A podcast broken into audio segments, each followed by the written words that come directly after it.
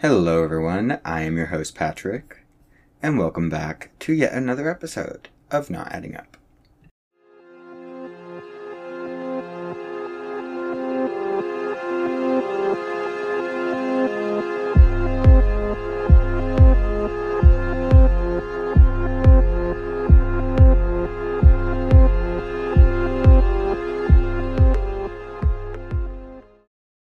Yes, yes, welcome back, everyone.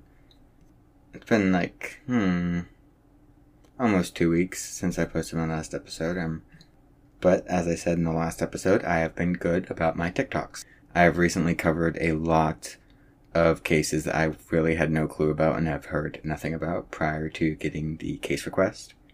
So get ready for some new ones. As Jason Derulo once said, I'm riding solo. I can't even say it with a with a straight face, and I'm literally sitting in a room alone. But yes, I am riding solo this week, or I'd say this week, this episode, because I want to get it out, and we're gonna just do it. Bam, bam, bam. Thank you, ma'am. Sitting down to tell you about a true crime story that is unsolved, of course. That's what I do.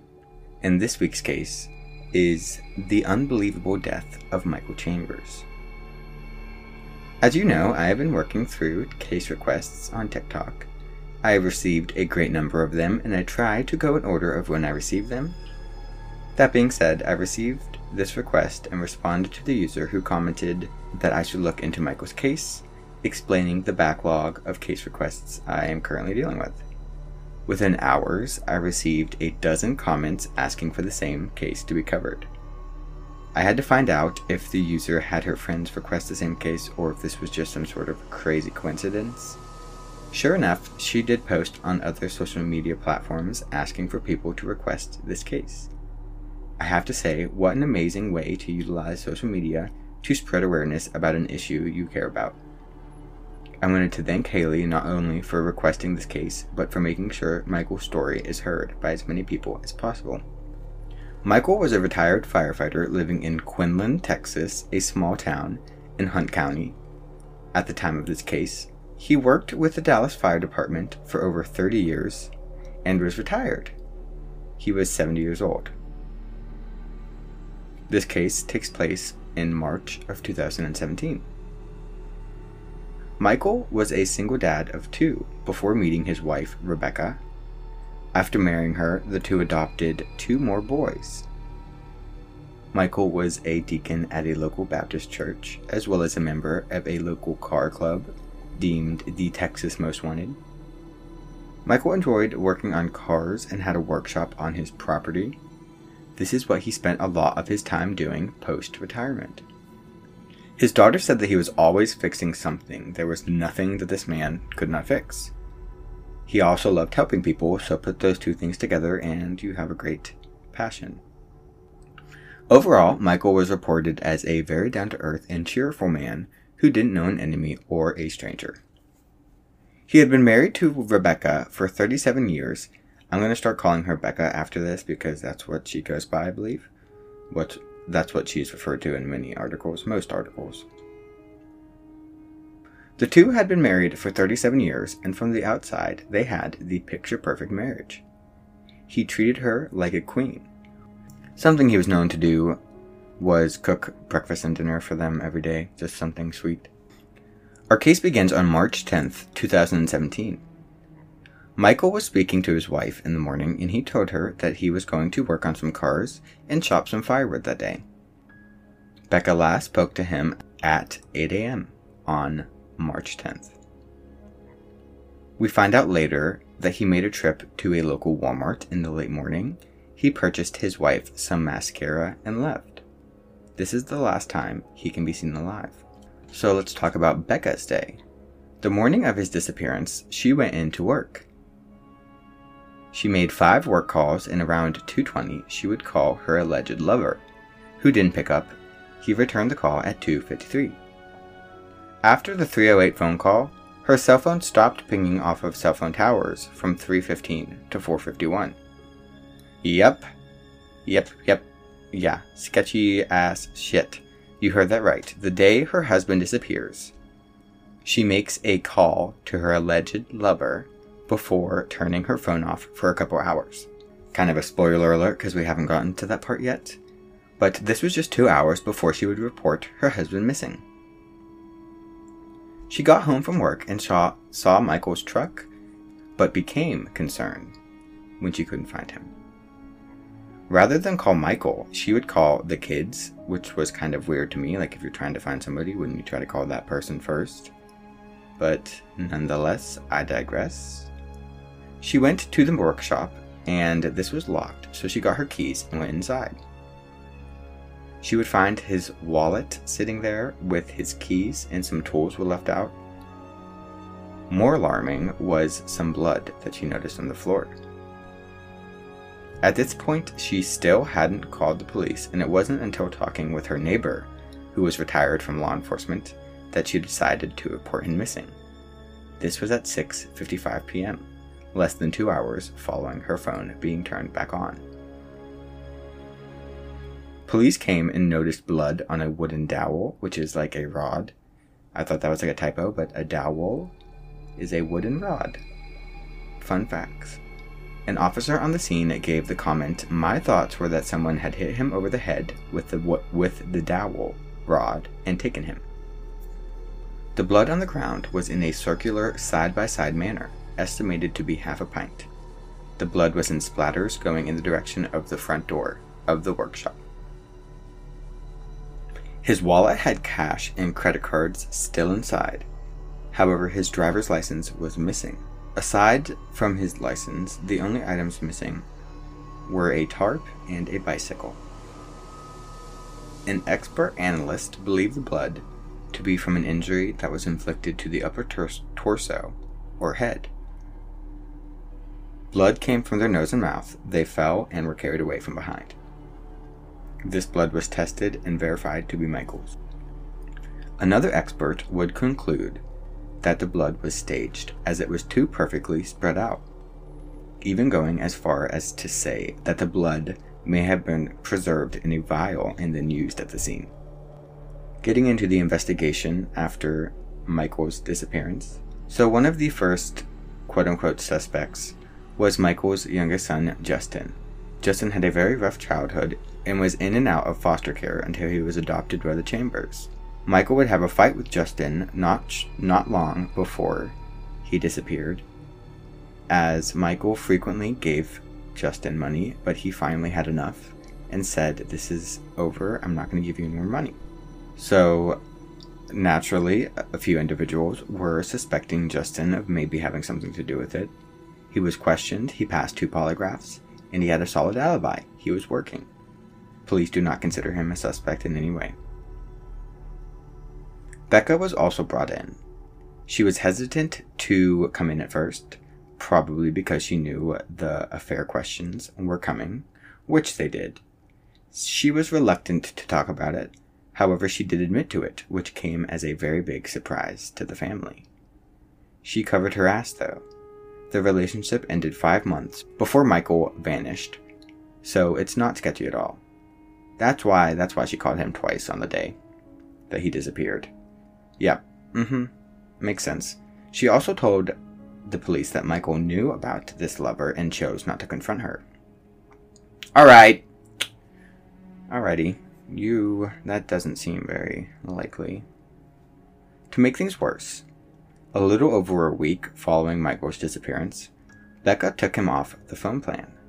Which, nothing criminal about saving a couple bucks, but you look shady for that. Don't you have more important things to worry about. Like, she was ruled out as a suspect. Her lover was questioned as well. And he was ruled out, thanks to his alibi.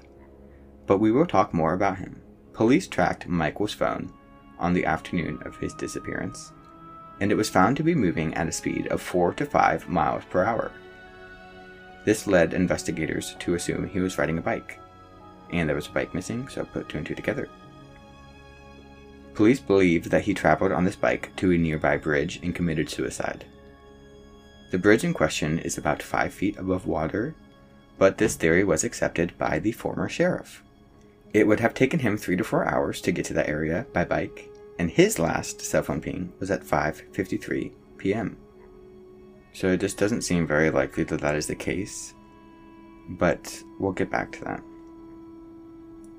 On July 15th, less than two months following his disappearance, Becca has her husband declared legally dead.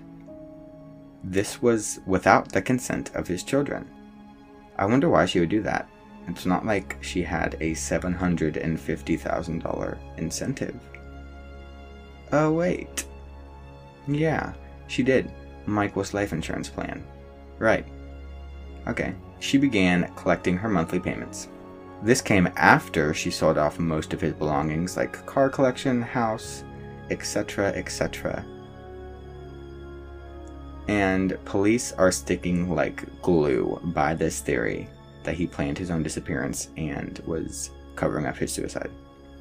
On November 30th, 2022, over five years following his disappearance, remains were found in Rains County, Texas, by a self described explorer of nature. The remains found were about a 10 minute walk through the woods. They were also found near Michael's last cell phone ping. So I got a TikTok request, and when I made this video, that is all I had to report. However, since that video has been posted, I have had a few locals reach out to me and give me some of the town gossip. I probably should have mentioned so the remains were found, and obviously they were sent in for identification, and we are awaiting that. Becca's lover was no Joe Smo. He was a former law enforcement officer, possibly even the sheriff. I am going off of gossip, so I don't want to give any hard facts here. However, if he was in law enforcement, this could explain why his death is explained as a suicide by police when nobody in his life thinks he would ever do something like that. On May 5th, 2023, officials came forward to confirm that the remains were Michael. As of now, the cause of death is unclear and the investigation is ongoing. Hopefully, his autopsy will reveal some foul play and we can rule out the suicide theory. I have to say, I was a little surprised by how quickly the DNA results came back, as I know this can be a very lengthy process. I posted my TikTok for Michael's case in late April. In the first week of May, there was an update released. So hopefully, there will be more that comes in the following months from this discovery. One last thing that I was hesitant to include, however, I wouldn't feel right if I didn't. The individual who requested this case, her name is Haley, she has been in touch with some individuals, a number of locals who care deeply about the case, and she received a piece of information from an individual who says that they have confirmed it with law enforcement. So this is not something concrete. She made that clear. She said, "I am. I personally have not verified this with law enforcement, but I was told it was verified with law enforcement and given permission to share it." She was informed of some troubling accusations that Michael faces. There is little to no detail on these accusations aside from the fact that it involved the sexual assault of a minor. Her source says that they verified it with local law enforcement, but this cannot be said for certain. The only reason I am including this is because if these accusations are true, and evidence is found to sustain them, I wouldn't want my episode on Michael to gloss over that. It could also be a contributing reason to Michael deciding to commit suicide. However, as far as anyone knew him is concerned, there is no truth to these accusations.